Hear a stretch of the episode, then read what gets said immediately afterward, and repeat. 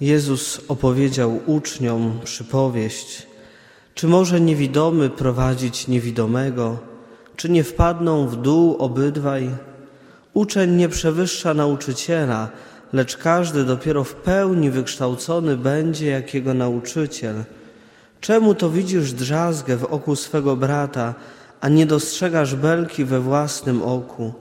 Jak możesz mówić swemu bratu, bracie, pozwól, że usunę drzazgę, która jest w twoim oku, podczas gdy sam belki w swoim oku nie widzisz? Obłudniku, usuń najpierw belkę ze swego oka, a wtedy przejrzysz, ażeby usunąć drzazgę z oka brata swego. Nie ma drzewa dobrego, które by wydawało zły owoc, ani też drzewa złego, które by dobry owoc wydawało. Po własnym owocu bowiem poznaje się każde drzewo. Nie zrywa się fig z ciernia, ani z krzaka jeżyny nie zbiera się winogron. Dobry człowiek z dobrego skarbca swego serca wydobywa dobro, a zły człowiek ze złego skarbca wydobywa zło, bo z obfitości serca mówią jego usta. Umiłowani w Chrystusie Panu, drogie siostry, drodzy bracia, dzisiejsza liturgia słowa zaprasza nas do tego, byśmy przyjrzeli się naszym wypowiedziom. To, o czym i w jaki sposób mówimy, co wypowiadamy. Najpierw usłyszeliśmy pierwsze czytanie z mądrości Syracha, to taka zlepka czterech przysłów, ale wszystkie dotyczą wypowiedzi. Wartość człowieka poznaje się po jego wypowiedzi. Syrach mówi tak: Sprawdzianem człowieka jest jego wypowiedź. A więc to, w jaki sposób się wypowiadamy, to jest wyrazem naszej dojrzałości, tego, co jest w naszym sercu, jak sobie w naszym sercu radzimy z problemami, z różnymi sytuacjami, emocjami. I podobnie Chrystus w dzisiejszej Ewangelii też nawiązuje do naszych wypowiedzi. Z obfitości serca mówią usta, to co w sercu, to w jaki sposób przepracowujemy różne wydarzenia, uczucia, to też jest na naszych ustach. Jednocześnie Chrystus dzisiaj pokazuje nam największy błąd, który bardzo często popełniamy. To, że nie potrafimy patrzeć na siebie, formować siebie, tylko skupiamy się na innych. Chciałbym, drogie siostry, drodzy bracia, troszeczkę kontynuować temat, który zacząłem tydzień temu. Kto nie był w naszym kościele, to tylko taka, mm, taki krótki skrót. Mówiliśmy o uczuciach złości, gniewu, uczuciach, które są potrzebne, bo są emocjami działania, które nas motywują do tego, by pokonywać przeszkody, by się chronić. I mówiłem też o tym, że najczęściej nie potrafimy sobie z tą złością, gniewem poradzić. Nieraz przeradzamy w to te nasze uczucia, tę naszą frustrację, prze, przekształcamy w nienawiść, co obecnie widzimy też w obliczu wojny na Ukrainie. Często właśnie idziemy w stronę wojny, przemocy, agresji, albo po prostu uciekamy, tłumimy. Tymczasem mówiłem o tym, że najlepszym sposobem jest to, by te emocje, uczucia, to co jest w nas, że to najlepiej wyrazić, wypowiedzieć. Ale żeby to wypowiedzieć, trzeba to widzieć, trzeba skupić się na tym, co w sercu.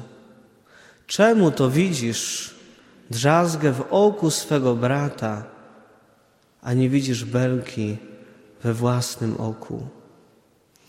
Drogie siostry, drodzy bracia, najłatwiej przychodzi nam wszystkim oceniać, diagnozować innych. I mówię też o sobie. Łatwiej jest diagnozować innych, a najtrudniej jest zdiagnozować, popatrzeć, spotkać się z tym, co jest we mnie, w głębi mojego serca. Czemu to chcesz usuwać drzazgę z oka brata, a nie potrafisz siebie poznać, siebie jeszcze bardziej wejść w spotkanie z sobą? Czemu to nie potrafisz popatrzeć swoje serce. Drogie siostry, drodzy bracia, żeby dojrzeć, żeby kroczyć ku dojrzałości, takiej ludzkiej, duchowej, trzeba nam uczyć się wypowiadać. Ostatnim takim, ostatnio takim inspirującym jest dla mnie, inspirującą jest dla mnie książka, którą trzy tygodnie temu y, tu rozprowadzał ksiądz Marcin Paś. Y, komunikacja, książka Komunikacja bez przemocy, jak dogadać się z innymi. Książka oparta na teorii Marszala Rosenberga. Bardzo, myślę, trafna droga i to też taka ewangeliczna, spójna, czy nawet wypływająca z dzisiejszej, korelująca z dzisiejszą Ewangelią, żeby zacząć od siebie. Rosenberg mówi o takich czterech etapach komunikacji, wydobywania z siebie tych uczuć, emocji, tego, co jest w sercu. I pierwszy taki etap to przede wszystkim zobaczyć fakty.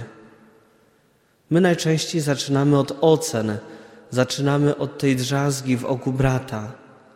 A najpierw trzeba stanąć przed faktem, przed tym, co się rzeczywiście wydarzyło, ale bez domieszki naszych ocen. Można powiedzieć, po tym kazaniu, które było tydzień temu, można powiedzieć, ten ksiądz za dużo gada. Ale to nie jest fakt. Choć nam się może wydaje, że to jest fakt, no on za dużo gada. Nie, to jest nasza ocena. Bo kazanie trwało 17 minut i on za dużo gada. To jest ocena. Fakt jest taki, że kazanie tydzień temu trwało 17 minut. To jest fakt. A więc najpierw zaczynamy od faktów, od tego, co się rzeczywiście wydarzyło. On czy ja postąpiłem tak, a nie inaczej. To jest fakt. Drugi bardzo ważny etap to mówienie o uczuciach. Nie ocenianie, diagnozowanie, ale mówienie o tym, co czuję. Czuję złość, czuję gniew, czuję niepokój. E, taka prozaiczna sytuacja e, przychodzi, chyba nie kiedyś mówiłem, bo to taki mój głupi przykład z przeszłości, znaczy z przeszłości, nie z przeszłości, wymyślony. przychodzi, przychodzi mąż do domu z pracy i pierwsze co otwiera piwo i włącza telewizor. I żona mówi: Ty jesteś do niczego, ty, ty w ogóle się o mnie nie starasz, przygotowuję dla ciebie obiad, yy, a ty, ty cały czas tylko ten telewizor i to piwo. Będziesz alkoholikiem albo jesteś już alkoholikiem. W ogóle ci na mnie nie zależy. Zobaczcie, ile przemocy, ile ocen, ile tej drzazgi w oku brata wybrzmiało w tej wypowiedzi. A można powiedzieć całkiem inaczej.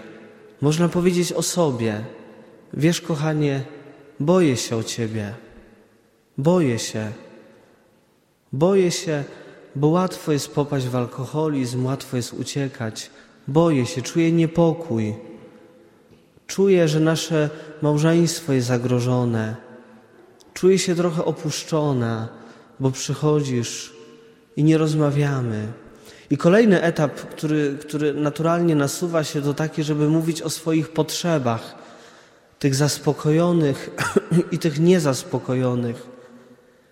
Wiesz co, czuję niepokój, boję się o Ciebie.